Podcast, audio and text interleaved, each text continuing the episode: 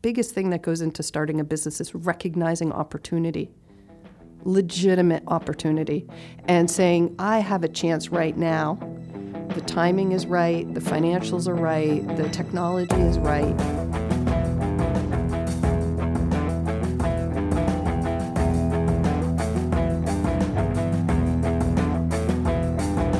From Vermont Center for Emerging Technologies, it's Start Here, podcast sharing the stories of active, aspiring, and accidental entrepreneurs.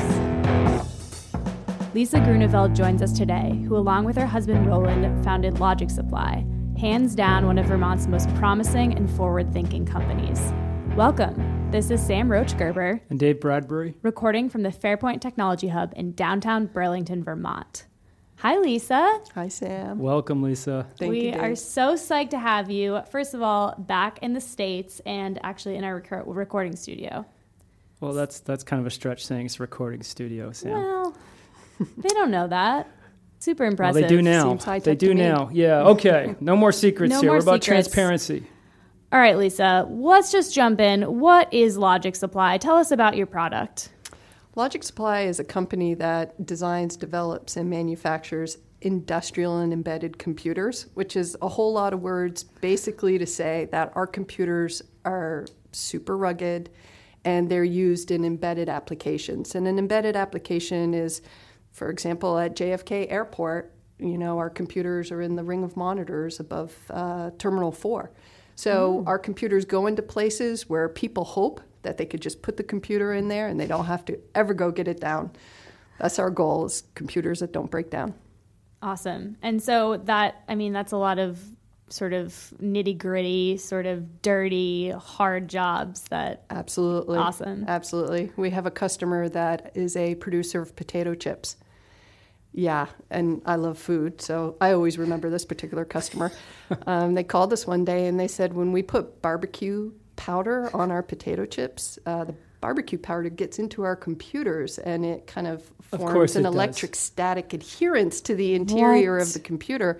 And, you know, our computers are breaking down all the time. So they wanted a computer with no moving parts, which uh, the majority of our rugged computers are completely solid state. And um, if a computer is solid state, it doesn't suck in air and it doesn't blow out air. Um, so that's really great in environments with a lot of uh, particulate materials like barbecue powder. Who knew? Who knew? Is it Mm-hmm. is it combustible barbecue powder, or is it just? I mean, I'm, I'm having my my kids have this stuff all the time. You know, if it's sticking to the inside of a computer, you wonder what it's doing to your stomach. But I don't want to All right, ruin your let's not- summer barbecues, Yeah, so well, let's uh, move I along. think that's that's that's great. Um, did you know you always wanted to be in business for yourself or with your husband? I mean, how did you? Was this a conscious thing, an accidental thing, or how did it come about? Um, Roland and I share in common uh, entrepreneurial parents. Uh, Roland's family has a business, or they sold it, um, but they had a business in the Netherlands called the Groeneveld Group. Um, and my mom and dad had a store in Montpelier called the Cobbler Shop. I can't honestly say that I ever wanted to be an entrepreneur, and really, Roland probably either, because we saw all of the stress associated with owning your own business, the risk involved, the responsibility you feel for a lot of other families. And I think we both, for a long time, just thought, wouldn't it be better to work for other people and not have that stress and strain? Um, but then my father passed away. Um, we were living in the Netherlands, and I decided to move back to be closer to my mom and brothers. And Roland came with me, which was wonderful because he'd never been more than an hour away from his parents, so it was a big step for him. And he got here and he said, Lisa, I just don't want to start over again. You know, do you think we can start a business? Cool. And I had to spend some time really, yeah, getting that idea into my head emotionally because I saw how hard it was for my parents. But I think it was the right choice for us.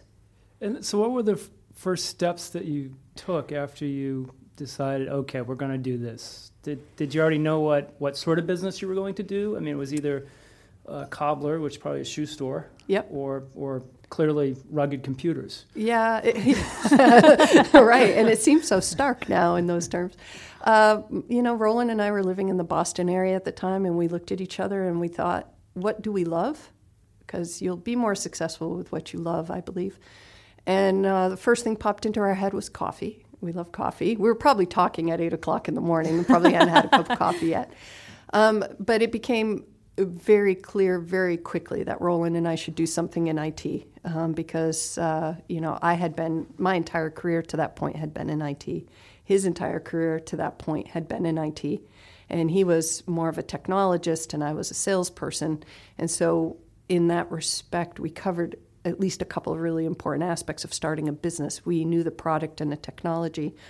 You know, Roland did really well, and I knew uh, sales and marketing really well.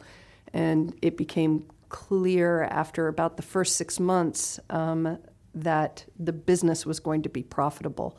And at that point, we were like, my God, we just have to go all Only in. six months. Six months. But let me let me point out one thing to your listeners. There's a there's a lot that goes into starting a business, but the biggest thing that goes into starting a business is recognizing opportunity. Legitimate opportunity. And saying, I have a chance right now.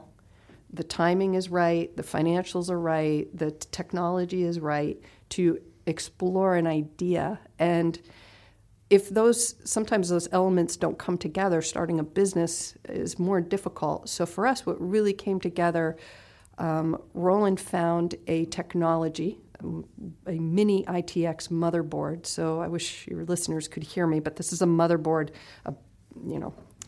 I can't. I'm hard we have to a do- very hands put together. sophisticated listener base, so they Like- can imagine like it. three iPhones, maybe. Yeah, like three iPhones next to each other. Um, and he found that technology, and it was only available in Asia. And he said we should import this to the United States. Businesses were starting to realize that the internet um, was a safe place to use their credit cards. So they were starting to purchase online, and Google uh, was coming out with Google AdWords. So we were in the right place with the right technology idea at the right time, and that was about 2003. So when we decided to like start the business, oh, that all kind of came together. had you were you still working elsewhere when you started this? Did how did that Yeah. transition go? Because sometimes it's a, a cold cut over or a, yeah, or a painful. We're working two jobs full time for a bit. we needed to fund the business. You know, we were. I don't mean anything against venture capital, but you know, going out and trying to find capital for our business was not what we thought was going to work for our business, and the primary reason being that hardware in the world of IT, hardware is just not that sexy. So we didn't think we'd It's find. sexy here at VCET. I'm glad you guys think it's sexy. about we do hardware, everything we can to make it sexy. Sap water, we do it all. Can, can. We do it all. So uh, we had to finance it ourselves, and it all came out of our bank accounts. And uh, I was working at a company called FiberLink in Massachusetts, and Roland was um, getting the business off the ground. Um, so I was buying the groceries. One of us had to pay the rent, um, but really, it yeah, it took about six months. and how did you find your customers? Those first ones. They found us. That goes back to Google AdWords. The everything AdWords. really sort of coming together. Yeah, uh, you know, prior to that, our competition and also companies I had worked for, like WorldCom and CompuServe and UUNET, sales people were in the field. They were feet on the street, and suddenly, around 1999, when Google came out, I think it was 99 or 98, um, people started doing their own research. And once they realized that their credit cards were secure online, they came and they found us. And no one was more surprised than Roland and I. We'd go out for breakfast on Saturday morning and come home, and there'd be three orders. Isn't that the coolest feeling? Like when the little chime goes in those early days. It's yeah, like validation Unreal, and Dave. Yeah. rent you can pay, and, and Yeah, yeah. it's really cool. And I remember saying to my mom, I wish Dad were still alive to see that, you know, business happens, but you're not in the store. Yeah. Because my father was in the store all the time. So at what point did did it the scale tip and you guys knew that you had to kind of scale it from there and, and grow out of your apartment or your house?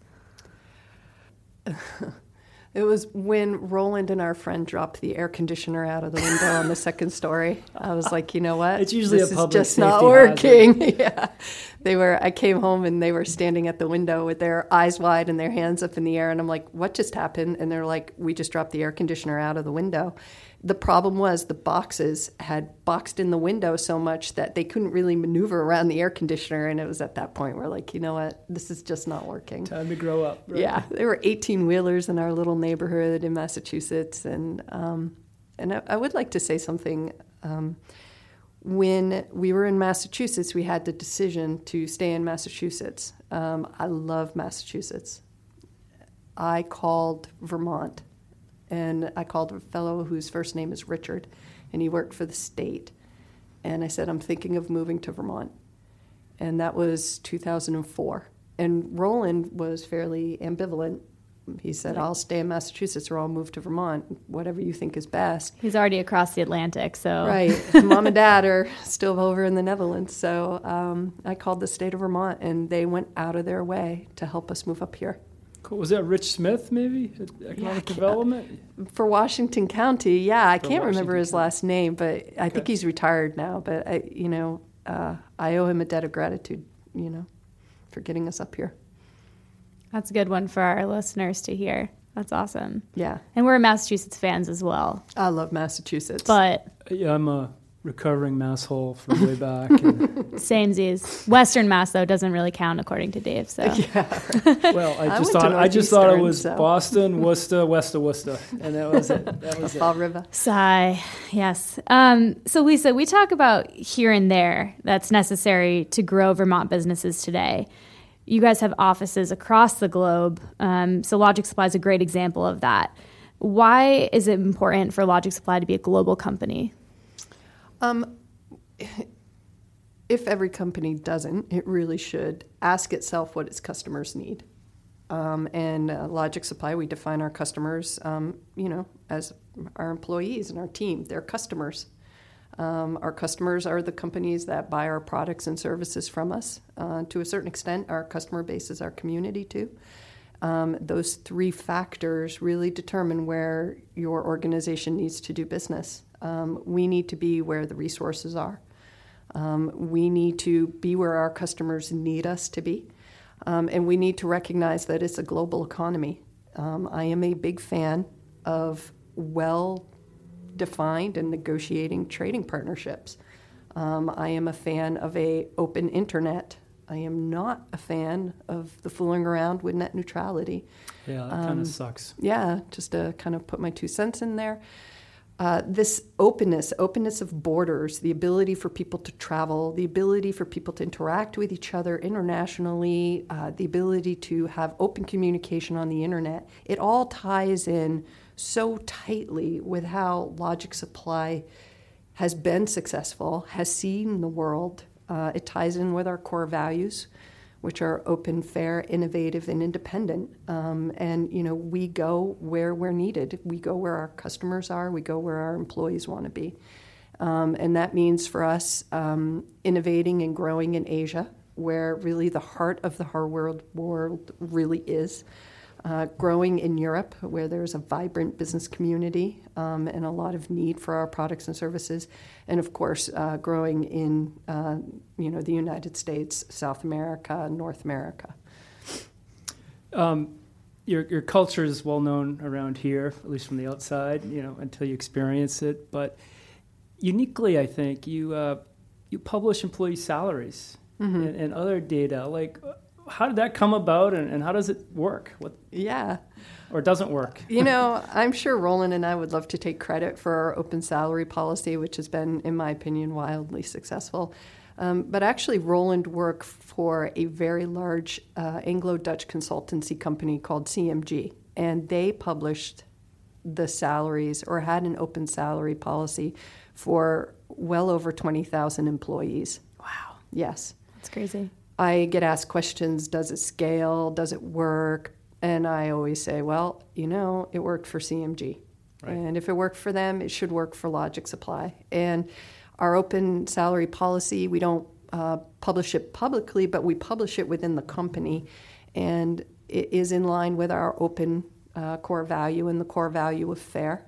Um, it's important for us to say about fair. Fair doesn't necessarily mean that people like it, it means that they get to know about it and they get to openly disagree and they get to share their opinions without uh, undue retribution. And having an open salary policy often, um, um, you know, eliminates a lot of questions and conversations. Oddly enough, when something is open and transparent, most people assume that it's copacetic, it's cool, because you're not hiding it, so it must be okay. We really don't get a lot of questions. And when we do, it gives us an opportunity to say, all right, either mm, you're right, you are not paid where, the way you should be, and we're going to fix that for you. Or it gives us the opportunity to say, okay, well, here's why these colleagues are making more money than you, and here's how they're performing. Um, that's your that's your bar, that's your standard, um, and most people respond to that really well. Would you say that that's a policy like that, you know, kind of self selects a certain type of employee? Um, hmm. Wow, that's a great question, Sam. I have never asked it that way. I think in the past I've been I've had people say to me, um, you know, when a person comes in, will they perform once they know their salary is open? And I've, my experience has been yes. And here I'm looking at my colleague uh, Derek, who's lived in this sort of environment. Mostly when we explain it to people during interviews, people are intrigued and mm-hmm. they're excited about it. Um, and I think I don't know that we've ever lost a great candidate because of it per se. But I also have to say that if they did not agree with it, they probably did self select their way out of it without really saying they disagree. Yeah. yeah, that's a good question. It's hard to really say, but I will say, as far as I know, all of the team at Logic Supply is, um, if not happy with it, they kind of take it a little bit for granted. And it's not super common. And an open salary policy is difficult if a company or organization has been in business for a really long time and has not practiced salary integrity over the years. Right. Um, it was easier for us because we decided to do it from the get go.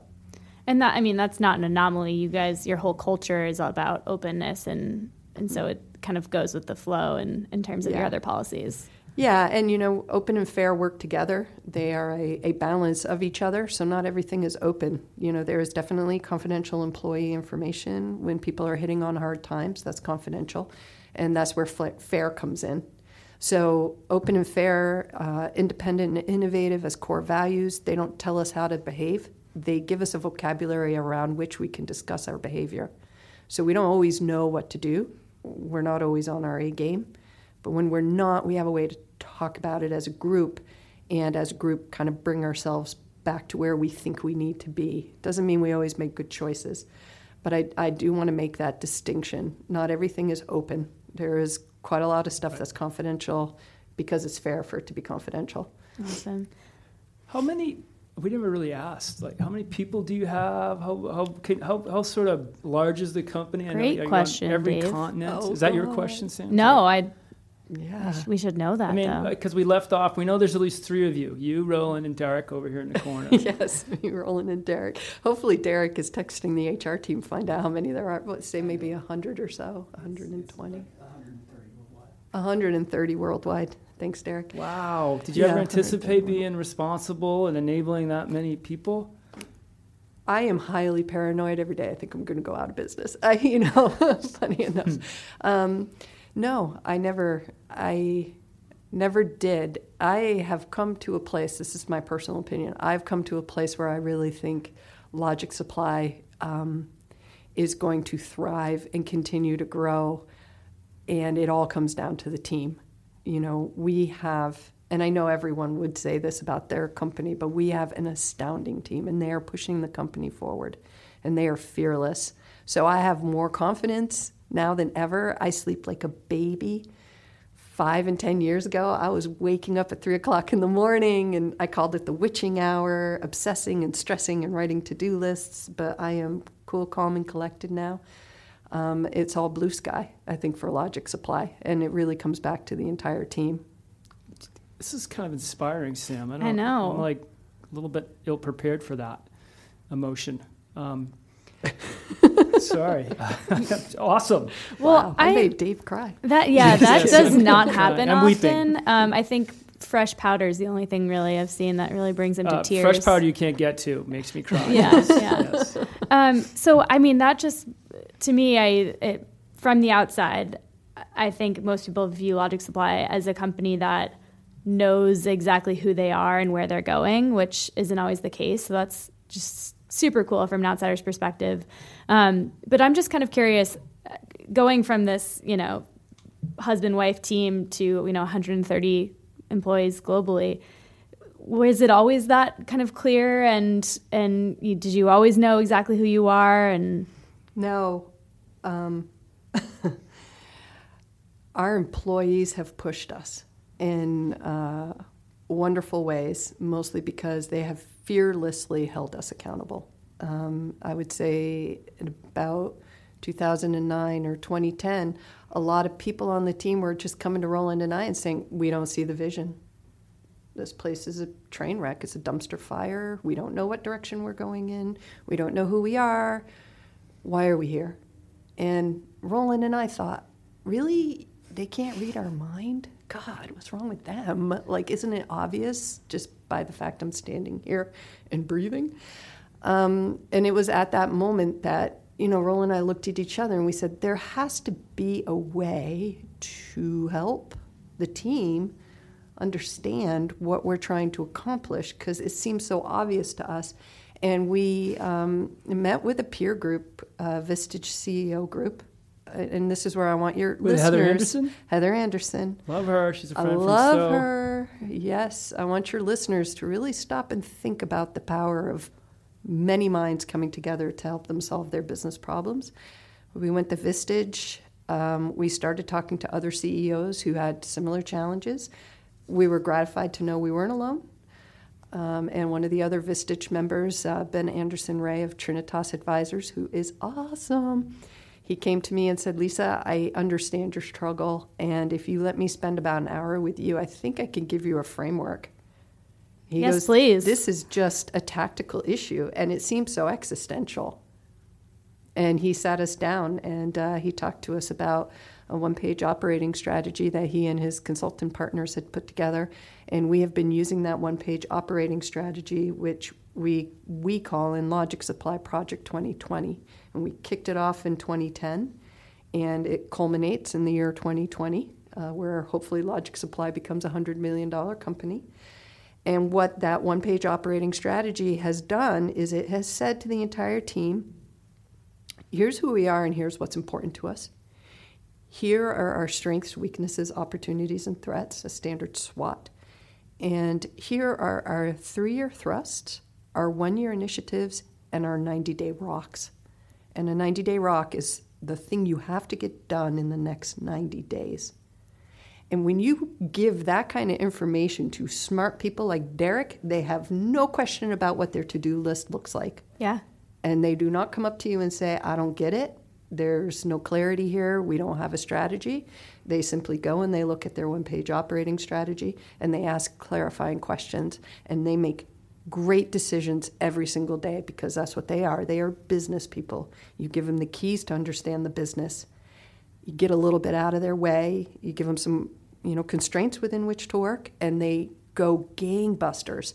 And when you have 130 people pulling on the oars at the same time, you move fast. And I would say that that one-page operating strategy, Vistage, Ben, has been a an engine to Logic Supply's growth, and it's not rocket science. It is simply a single piece of paper that respects everybody's business acumen. And that's all it is. It's awesome. I mean, it sounds like, you know, you chose the right place to kind of call home. Vermont's really had an impact on your business. Um, from when you called them, they said, yes, come here. Yeah, they uh, did. To the folks that you just mentioned. Are there any other sort of resources in Vermont that have really helped you guys to scale? Absolutely. Oh, God. And I hope I don't forget anybody important. Pretty much the entire state of Vermont. You Yeah. know, uh, Vermont gets a little bit of a bad rap. Uh, you know, we got high taxes and, you know, difficult regulations. And I don't know, maybe it's because I'm so liberal. Taxes and regulations don't tend to perturb me too much. Someone's got to pave the roads. Um, the state of Vermont has always been supportive. Um, administrations, it hasn't really mattered whether they're a Democratic re- administration or a Republican administration. They've been supportive. They've reached out to us. Um, Vermont is a nice small state. You can reach your congressional delegation. They care. Um, the governor cares. The governor has always cared, and it's been multiple governors since Yeah, we've isn't been that here. that is so special in Vermont? it is I special mean, in Vermont. And gosh, we have Senator Leahy calls incubator and co-working members absolutely. here, which uh, blows me away. Yeah, Um, I- I got- they care. I They got help. called, and they, you know, Congressman Welch. I mean, Yes. right on down the line. Yeah, Business Advisory Council that Congressman Welch has is super handy, and I think I think it's because, and you know, my family has been in Vermont for quite a few generations now. Vermont is a we're a rural state, and we're kind of pioneers, and we're a little do-it-ourselfers. You know, a lot of Vermonters, when something breaks in their house, they fix it themselves. You know, you don't necessarily have the ability to to always um, rely on the people around you. Though we are good with our neighbors, our neighbors are often three and four miles away from us, right? Um, so you know, we're we're good at taking care of ourselves up here.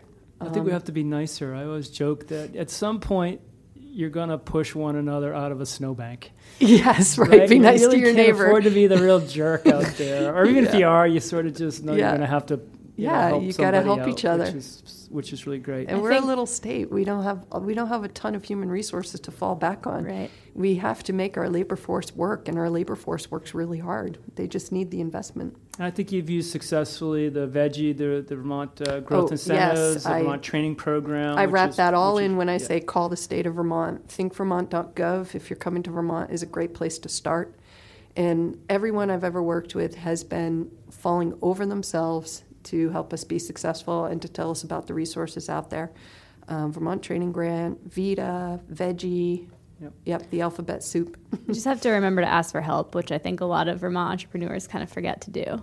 yeah. Yeah, Yeah. And, and you know, I mean, you really you didn't say this, but uh, it's isolating and and can be lonely uh, Mm-hmm. as an entrepreneur. And granted, you had Roland and Mm-hmm. husband, wife, and kitchen table sort of discussions, but you know, more and more using folks like Heather Anderson's group, or Yep. or they they join a, a facility where they can just realize there are other people Yeah. And, doing and amazing things. Not to flatter you guys because you're standing right here, but this entire VCET facility where you see people working together, when someone says something out loud and you hear it two cubes down, you know you're not alone.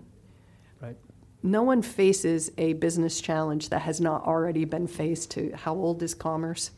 I mean, no one faces a business challenge that's not already been faced. Um, and remaining humble enough to know that you don't have to always reinvent the wheel and you can rely on the people around you, you will accelerate your business growth dramatically if you don't get too caught up in the idea that you're the only one who can run your business. Yeah, no, I, I, I would agree. And, you know, when we got to about 40 different members in this facility here at, at Fairpoint, the, the group started really helping one another. The, the mm-hmm. snowball achieved critical momentum and it's just mm-hmm. continued to, to build. And you should definitely come to one of our first Fridays.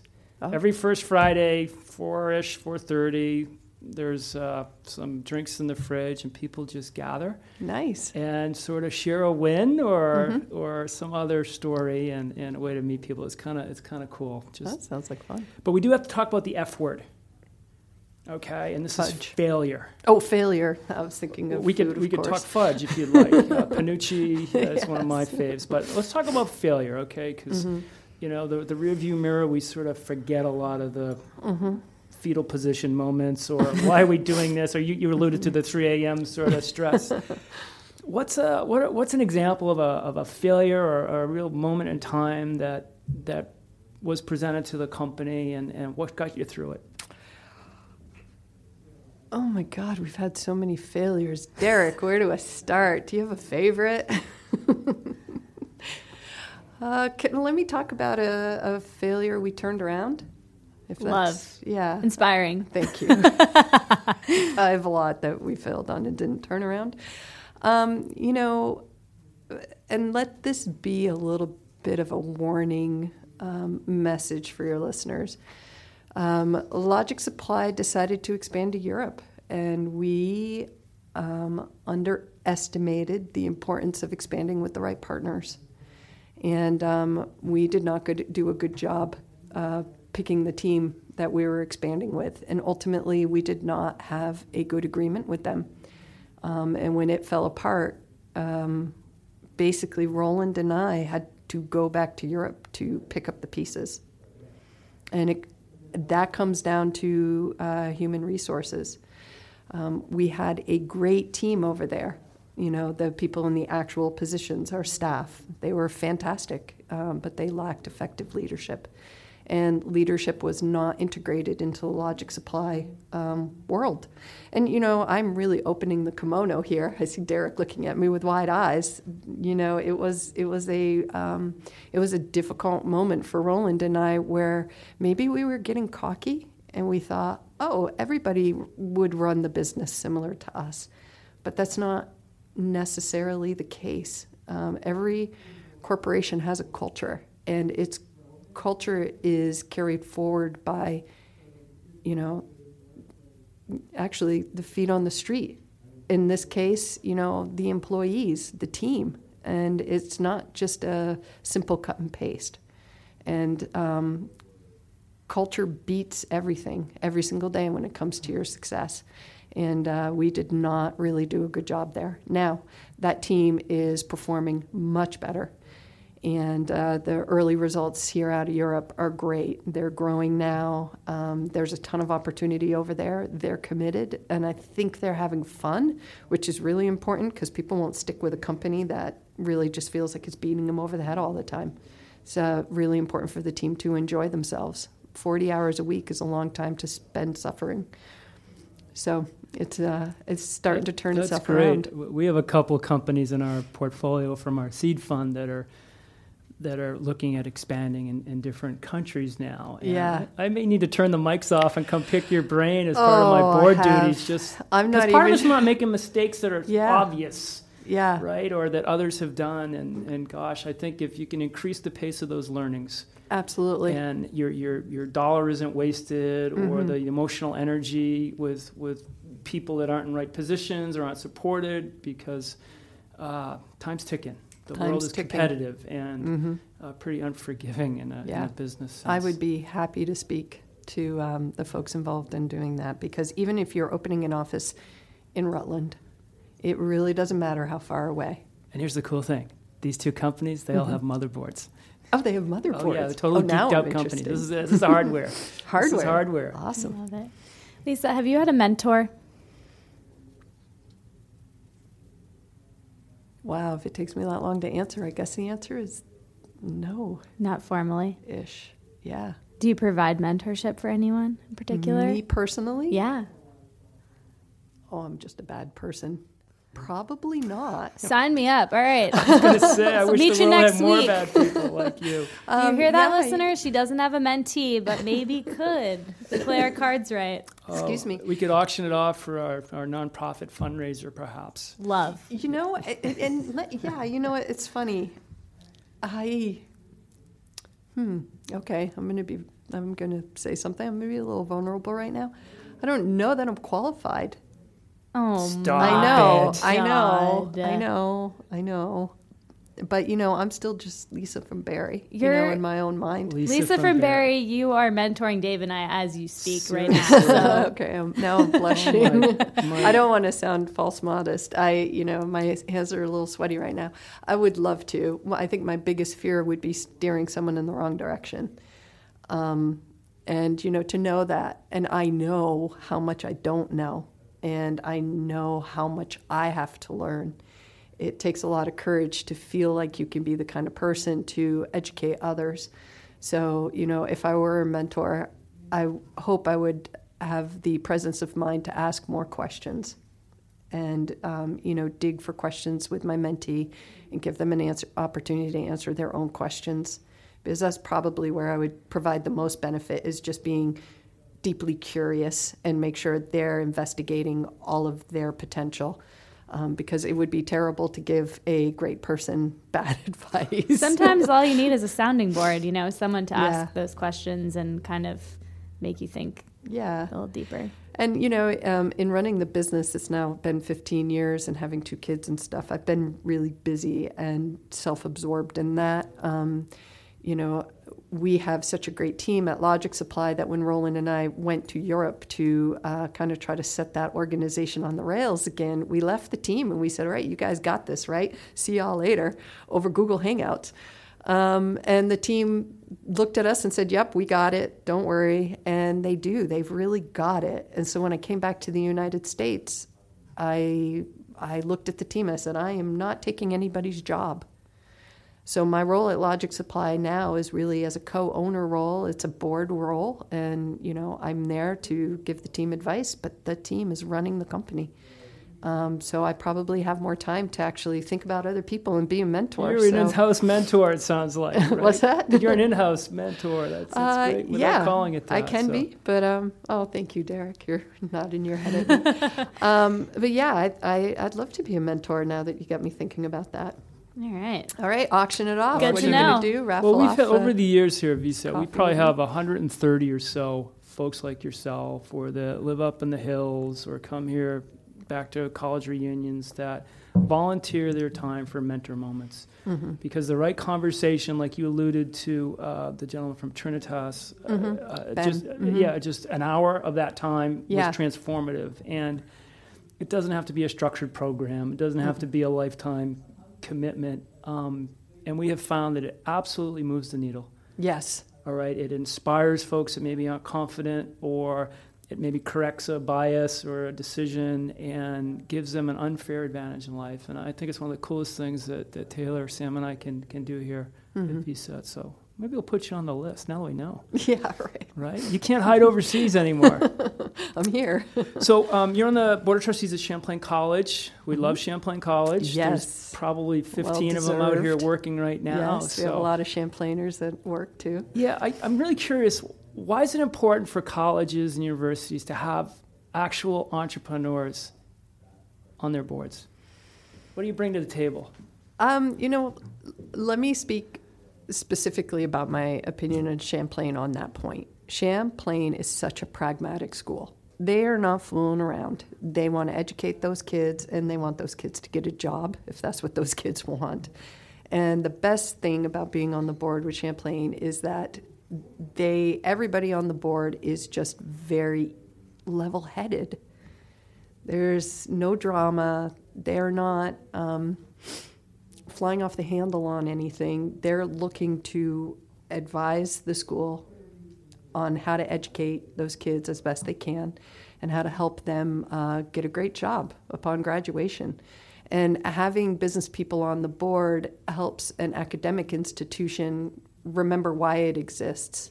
And it doesn't just exist purely for the economic motives of business, but that is a large part of why kids or young people go to school. I guess I should technically stop calling them kids. They are adults. Why these young adults go to college. Um, they also go to college because they want to have a mission in life. And, you know, often you need to fund your life's mission. So there should be a healthy mix of, you know, mission driven education to these young people at Champlain and a reminder something's got to pay the bills. Something's got to pay the bills. And that's what I really have always appreciated about Champlain. Also, when I was a high school uh, kid in um, Barre growing up, I knew what kind of school Champlain was even back then. And my brother went to Champlain, and they put him on a great path towards getting a bachelor's degree before they offered bachelor's degrees. So I've always sort of felt a warm and fuzzy spot for Champlain. And I was very honored when they asked me to join the board. And it was a wonderful experience for a business person from a private company to see how an academic institution runs, the complexity, um, the diligence that they put into doing it right. Um, and I've really enjoyed working with Don and the rest of the board. It's been a good experience. Great. Yep. And I, I got to say, one of the things uh, when I talk about um, Logic Supply growing, um, and I mentioned the state, I should have also mentioned Champlain because very soon after Logic Supply moved up to South Burlington, Champlain College really started reaching out to us, saying, you know, how can our students help you? How can we be more involved? Um, you know, when I became a trustee, I said to Don, "Hey, anytime you want to bring the faculty to this to the office, let me know." And he did. I was surprised. He brought like 15 people.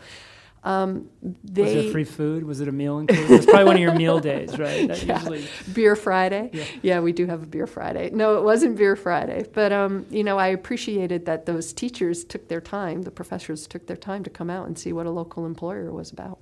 And we have a lot of Champlain. They seem to be playing the win as well as uh, some others here. Speaking of universities playing to win, mm-hmm. you're my fellow Husky. Husky. Woo!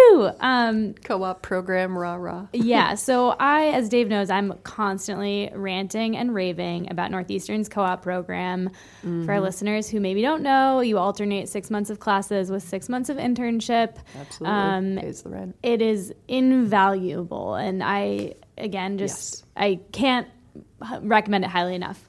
Um, can you sort of back me up and speak to the importance of experiential learning and, um, you know, how maybe Vermont schools should consider it?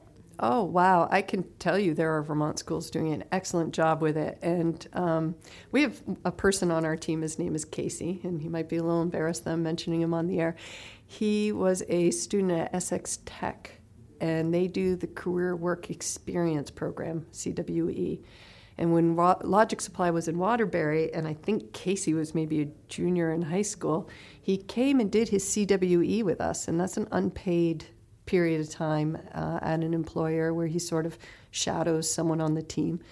And Roland and I looked at Casey and we're like, that is exactly the type of person we want on our team long term. So he finished his CWE if memory serves me, he started a part time job with us during the summer, and somehow his family managed to get him down to Waterbury because he was, I think, living in the Essex area. And we hired him right out of high school, and he's been with us ever since.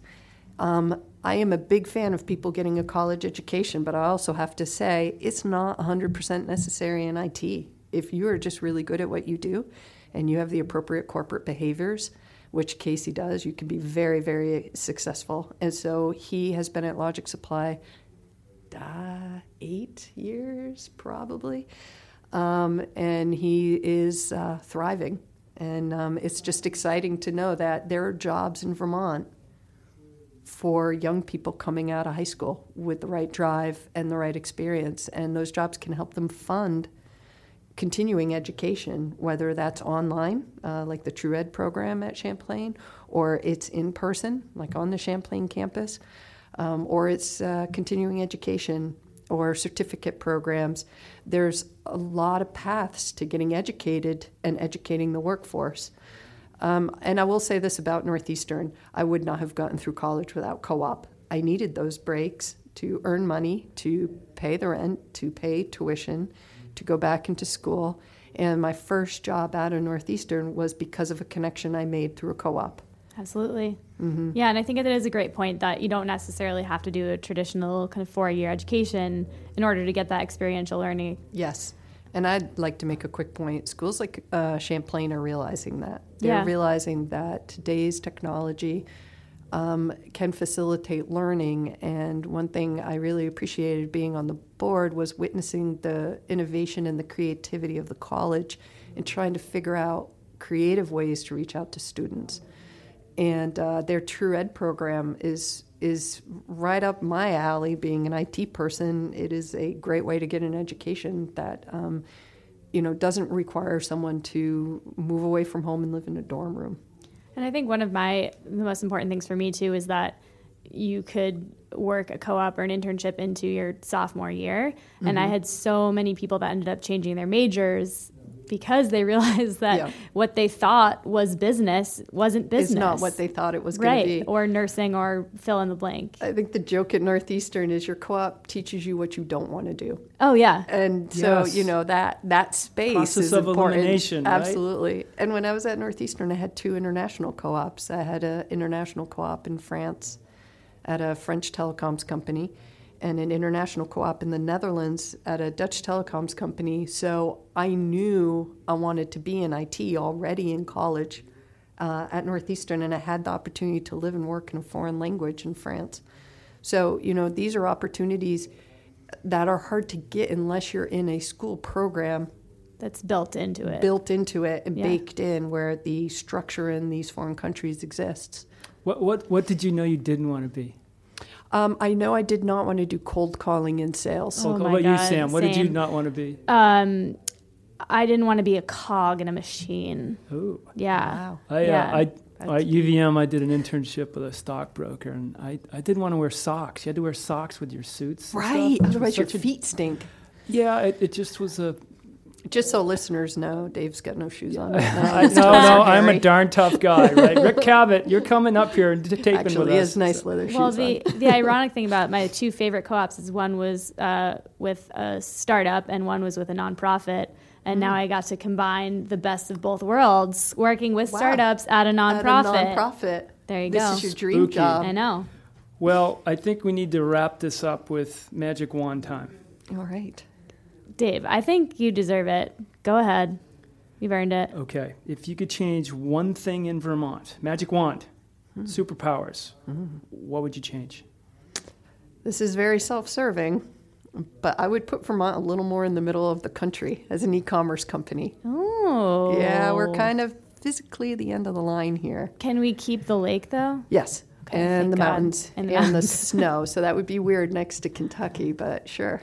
I totally would do that. I'd move us down on Interstate 40, just but like this, this like whole little snowy. By the river, like by the Mississippi, sort of. Yeah, that- right where is the, that the uh, middle of the country? I can't remember the highway, highway that runs north south, but there's the east west highway, and you know, e-commerce companies that do a lot of shipping, like Basically, where Logic Supply FedEx is, does. right? You want to be yeah, like, kind of down there. Actually, I used to be the account manager for FedEx at WorldCom. I lived in Memphis, and that's I know the South very well for that period of time. I lived down And now there. we arc back to barbecue, where we started. Oh, oh well yes. We done. did talk about barbecue. Yeah, potato chips. Well, Elisa, thank you for, for making time Yeah, thank coming you guys. in here this morning. This was and fun, thank you guys for the mission you're on. It's important to Vermont, and I, we appreciate your dedication. Thank you. Thank you. This has been Start Here with Sam and Dave, a podcast sharing the stories of active, aspiring, and accidental entrepreneurs. This series has been made possible by the Vermont Technology Council and Fairpoint Communications. Follow us on Twitter at VCET. That's V C E T. Thanks for listening, now let's get back to work.